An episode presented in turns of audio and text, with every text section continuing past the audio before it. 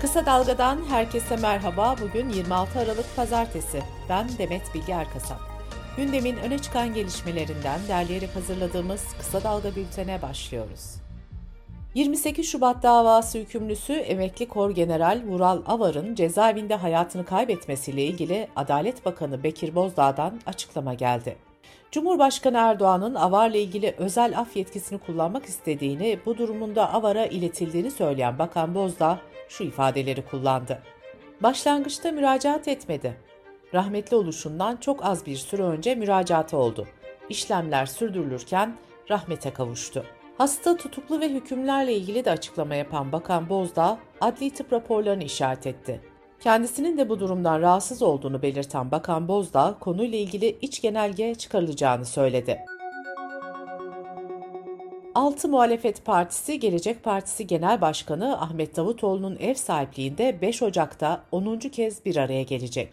Davutoğlu liderler buluşması öncesinde ikinci kez yapacağı ziyaretlerle uzlaşı turuna çıkmayı hedefliyor. T24'ten Eray Görgül'ün haberine göre 5 Ocak'ta masaya gelecek olan temel politikalar belgesindeki ihtilaflı konularla ilgili uzlaşı aranacak. İhtilaflı konuların başında mülteci sorunu, İstanbul Sözleşmesi ve Cumhurbaşkanı yardımcılıkları geliyor.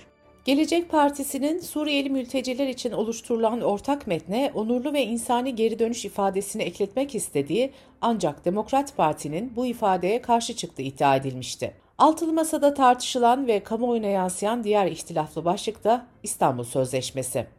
CHP ve İyi Parti temel politikalar belgesine İstanbul Sözleşmesi'nin yeniden imzalanacağına dair bir taahhüt konulmasını istiyor. Ancak Saadet Partisi de bu maddeye karşı çıkıyor. Büyük Alevi Kurultayı binlerce kişinin katılımıyla Yeni Kapı Kültür Merkezi'nde yapıldı. Hükümetin Alevilerle ilgili politikalarını eleştiren Alevi Dernekleri Federasyonu Genel Başkanı Celal Fırat, bir Alevi Cumhurbaşkanı olamaz diyorlar, biz de diyoruz ki bal gibi olur dedi.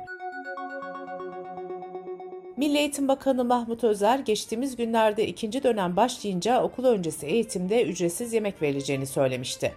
Bakan Özer dünkü açıklamasında da şu ifadeleri kullandı. Ücretsiz yemekten faydalanan öğrenci sayısını önce 1.8 milyona çıkardık. Şimdi de bu sayıyı eğitim öğretim yılının ikinci yarısından itibaren 5 milyona çıkarmak için çalışacağız.'' Rahim ağzı kanseri ve genital sihirlere yol açan HPV'ye karşı hayatı önemli olan aşının ücretsiz olması için yürütülen kampanyalar sonucunda Sağlık Bakanı Koca aşılamaya başlanacağını belirtmişti. Bakan Koca geçtiğimiz günlerde Sabah gazetesine yaptığı açıklamada da aşının 18 yaş üzerindekilere uygulanacağını söyledi. HPV aşısındaki yaş sınırı uzmanların tepkilerine neden oldu. Kadınlar ve Çocuklar Derneği'nden avukat Hediye Gökçe Baykal, dünyanın hiçbir ülkesinde 18 yaş gibi bir sınırlamanın olmadığına işaret etti.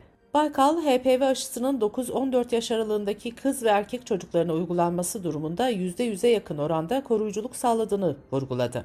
Profesör Doktor Ateş Karateke de şu değerlendirmeyi yaptı. HPV aşısı 149 ülkede çocukluk dönemi olan 9 yaşından itibaren 26 yaşına kadar ücretsiz olarak uygulanır özellikle kız çocuklarına 9 yaşından itibaren uygulanması gerekir. Kısa Dalga Bülten'de sırada ekonomi haberleri var. Birleşik Kamu İş Konfederasyonu Aralık ayına ilişkin açlık ve yoksulluk sınırlarını açıkladı. Sonuçlara göre 4 kişilik bir ailenin açlık sınırı Aralık ayında 9059 liraya çıktı. Yoksulluk sınırı ise 26 bin lirayı aştı.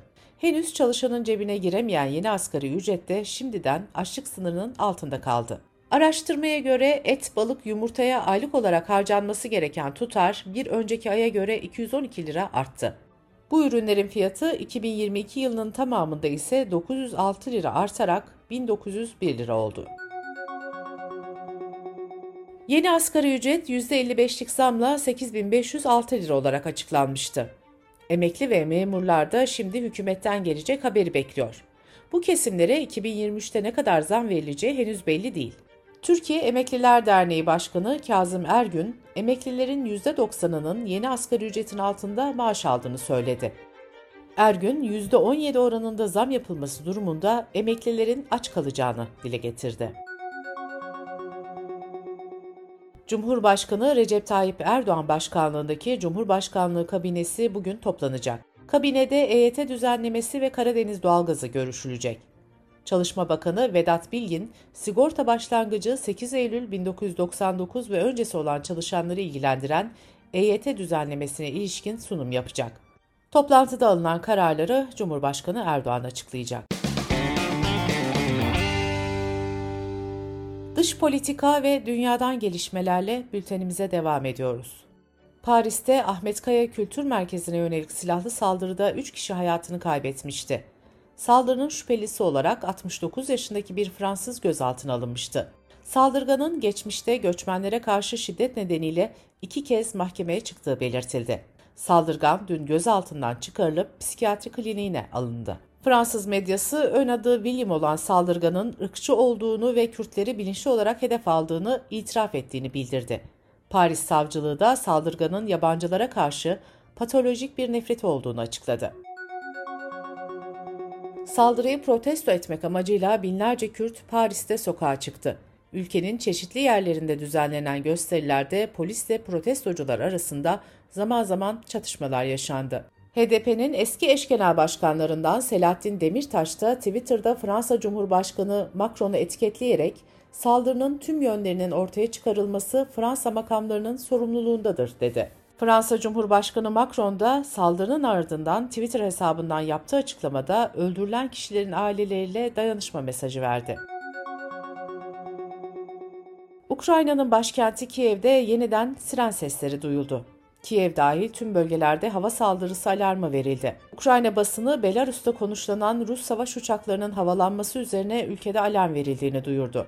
Ukraynalı yerel yetkililer ülkenin güneyindeki Herson kentine düzenlenen hava saldırılarında 10 kişinin öldüğünü açıkladı.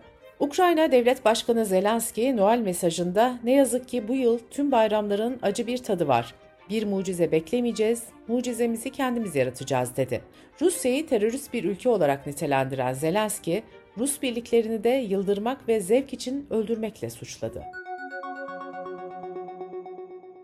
Rusya Devlet Başkanı Putin ise Ukrayna'daki taraflarla kabul edilebilir çözümleri müzakere etmeye hazırız ancak onlar reddediyor. Müzakere etmeyi reddeden biz değiliz onlar açıklamasında bulundu.